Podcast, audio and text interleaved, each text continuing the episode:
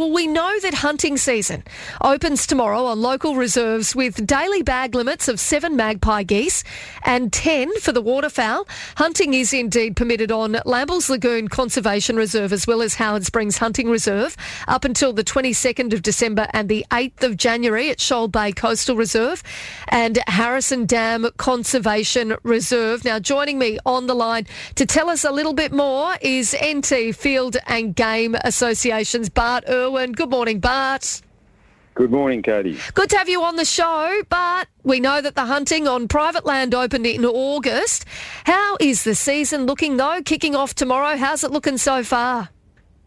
Yeah, it's looking good. The birds uh, moved in from out uh, out around Kakadu and down the Daly and the Mary River uh, systems, and yes, uh, they're into into Howard Swamp. They're into Shoal Bay.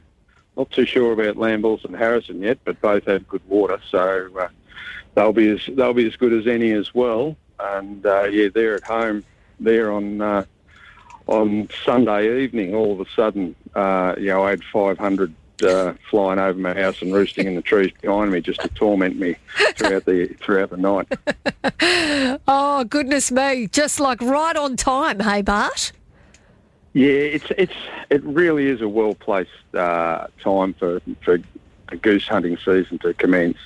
Uh, it's when the birds come to the last remaining, uh, well, of the last remaining swamps in and around Darwin. Uh, they spend most of their year out in uh, out in uh, the what I call the goose factories of the the Mary, Kakadu, and uh, Daly River systems.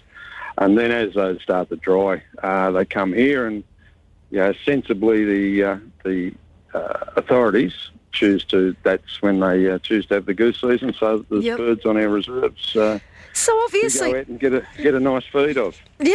So obviously, it all kicks off tomorrow. Um, what do people need to be aware of? Uh, they need to have their uh, shooter's license. They need to have um, their goose or their water anti waterfowl hunting permit. Uh, they need to have non-toxic shot, uh, so no lead, no lead at all. They really need to pick up all all the, all their spent cartridges and all any any uh, packaging that they take in. Um, I'm- aware that the rangers uh, will be checking hunters for uh, spent shells.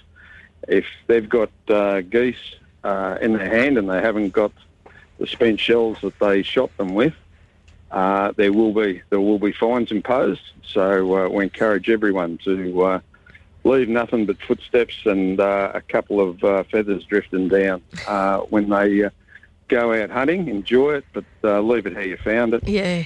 Uh, they need to disperse the when they when they're finished cleaning the birds.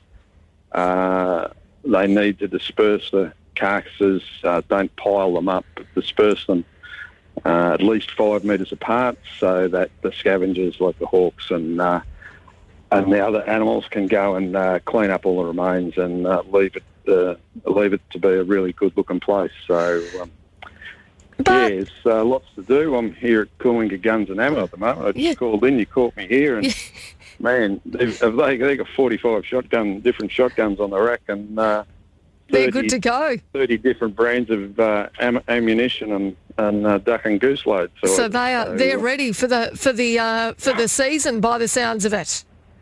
Oh yeah, well that, it's it's a magnificent economic driver for Mm. the territory. Uh, waterfowl hunting brings in between 12 and 25 million, um, as you know, as what Parks and Wildlife say.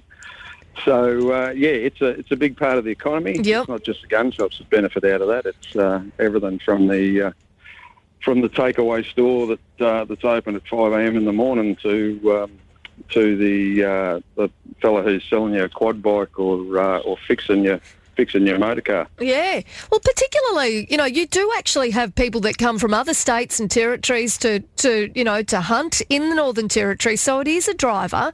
But I want to ask you, um, the bag limits, you and I have spoken about these nearly every year. And every year I sort of ask you if they're adequate. How are they for this year? Oh, they're, they're, exactly what they should be. Seven geese and ten ducks. That's where we want to be. That's where it should stay. Um, this, they've got these thresholds now uh, of 1 million, 1.2 million, and 1.5 million, I think. And um, for, from what I've seen, the counting uh, and, est- and population estimate is not very accurate. Uh, last, well, in this year's count, it's come down from what was a potentially a, a 2.2 million bird uh, estimate after the breeding uh, of last year to 1.2 million. Now, we haven't lost a million geese, uh, yet it's been porpoising. There's been peaks and troughs uh, over the past few years. I believe this year it, um, they lost a million geese.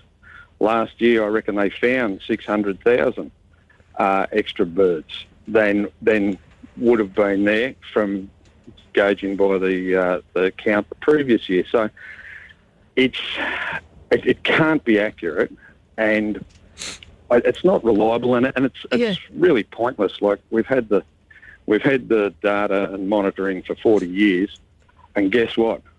We've still got well over, you know, between a million and two million geese out there, uh, probably more than that, and the, the hunting is inconsequential. We're just going out to get a uh, get a meal, uh, and yeah, it, it, with 3,000 uh, goose hunters, it's never going to have any impact on the population. It, it probably focuses more attention on the wetlands and the habitat that that is the real driver of uh, of uh, a healthy wetland ecology.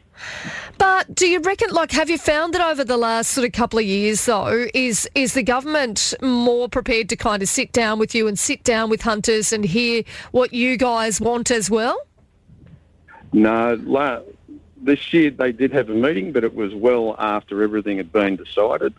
Uh, they were just telling us what was going to happen. That was that was held last week. Normally we had these meetings in uh, late May to discuss, you know, uh, what's what's occurred on the um, on the uh, aerial bird count. Uh, Minister, you know, in the past few years we've had Minister um, uh, Minister Eva Lawler.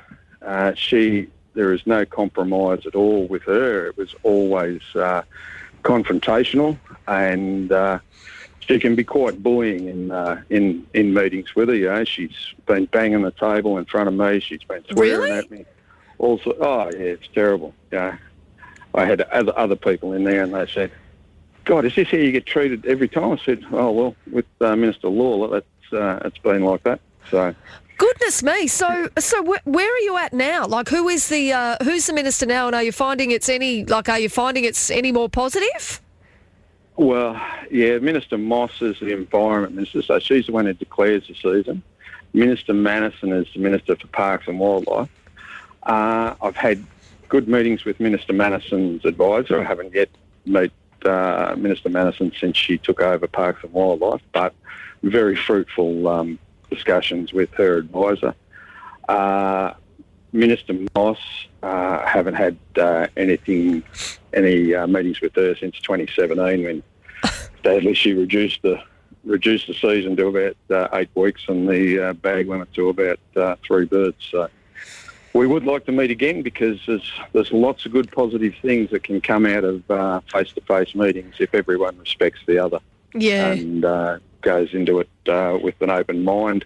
well, and better for everybody, better for the territory, I would think. Well, exactly. Yeah, it's it's a want to do better about the habitat. Like, uh, if NT Field and Game had a slogan, it'd be "We're here for geese," and that's that's all we want is more geese in in the uh, in the swamps.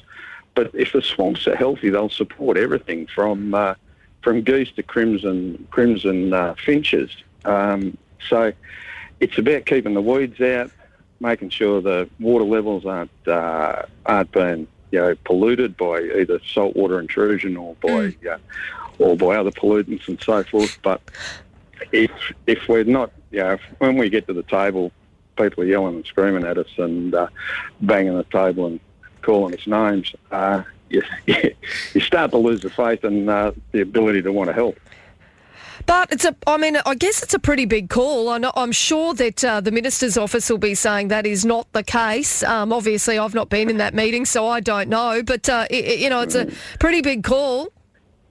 Well, well, uh, I had the the president of Field and Game with me was there. Um, the minister's advisor was there, and and uh, Dr. Alaric Fisher were there. So feel free to give uh, give them all a ring, and uh, they'll tell you what happened. Bart Irwin, I always appreciate your time. Sounds like it's going to be a uh, back onto the positive. Sounds like it's going to be a cracking season for you, mate. Let us know how it is all tracking. Thanks very much, Katie. Appreciate uh, the, the chance to talk. Thank you. We appreciate your time. That's Bart Irwin there from NT Field and Game.